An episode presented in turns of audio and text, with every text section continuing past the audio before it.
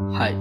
Vicky brand में आपका स्वागत है, जहाँ मैं बिज़नेस तथा इससे जुड़े मुद्दों को आपके सामने आसान शब्दों में प्रस्तुत करता हूँ। मेरा नाम है हमराज कुमार विकी ब्रांड के एक नए सीरीज़ इनक्रेडिबल इंडियन ब्रांड्स में आपका स्वागत है। इस सीरीज़ में मैं वैसे भारतीय कंपनीज़ और ब्रांड के बारे में बात करूँगा, जिसने भारतीय बाज़ार में अपनी एक अलग पहचान बनाई है। वैसे कंपनी जिसने भारत को बुरे दौर से निकाला तथा आम भारतीय को सपना देखना सिखाया स्टेट बैंक ऑफ़ इंडिया की शुरुआत 19वीं शताब्दी में बैंक ऑफ़ कलकत्ता की स्थापना के साथ हुई।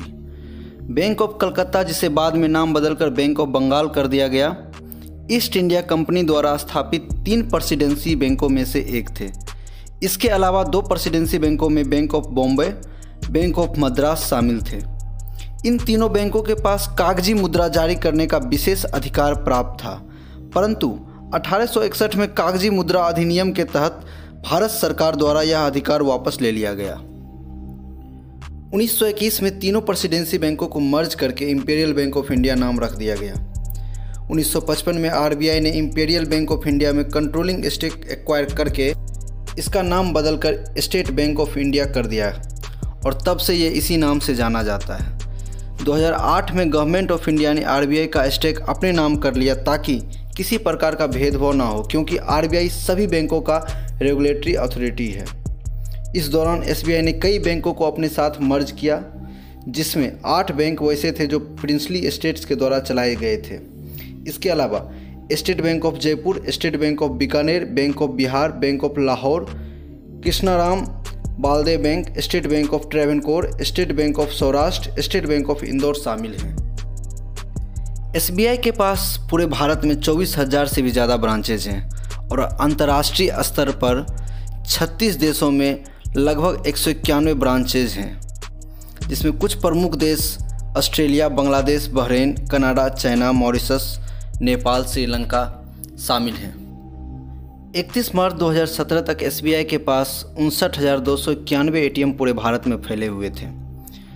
SBI के पास कुल एम्प्लॉय की संख्या दो लाख पैंतालीस हज़ार छः सौ बावन है, जो कि इसे भारत का पांचवा सबसे बड़ा रोज़गार मुहैया कराने वाली कंपनी बनाती है।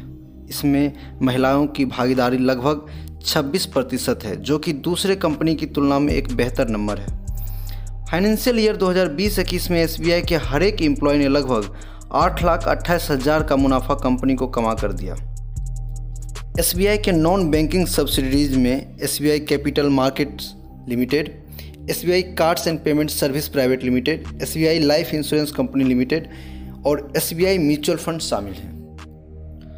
मार्च 2021 तक एसबीआई के पास टोटल एसेट्स लगभग 640 बिलियन डॉलर का था और रेवेन्यू इक्यावन बिलियन डॉलर का था। जिसमें नेट इनकम लगभग दो दशमलव नौ बिलियन डॉलर का था। इसके अलावा S B I mutual fund का ए लगभग पाँच लाख चार हज़ार करोड़ रुपये का था।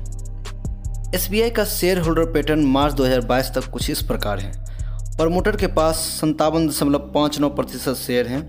म्यूचुअल फंड्स कंपनियों के पास तेरह दशमलव एक छः प्रतिशत शेयर हैं। डोमेस्टिक इंस्टीट्यूशंस के पास ग्यारह दशमलव पाँच प्रतिशत शेयर्स हैं। फॉरेन इंस्टीट्यूशंस के पास नौ दशमलव नौ सात प्रतिशत और रिटेल इन्वेस्टर के पास सात दशमलव सात आठ प्रतिशत शेयर्स हैं एस ने कई कंपनियों और बैंकों में इन्वेस्टमेंट भी कर रखी है, जिसमें Yes Bank Limited, UTI Asset Management Company Limited S Manufacturing Company Limited, Suzlon Energy Limited, कुछ बड़े इन्वेस्टमेंट्स हैं। वैसे मार्च 2022 तक एसबीआई का लगभग एक लाख बाईस हज़ार पाँच सौ सत्तर करोड़ रुपया स्टॉक मार्केट में इन्वेस्टेड है।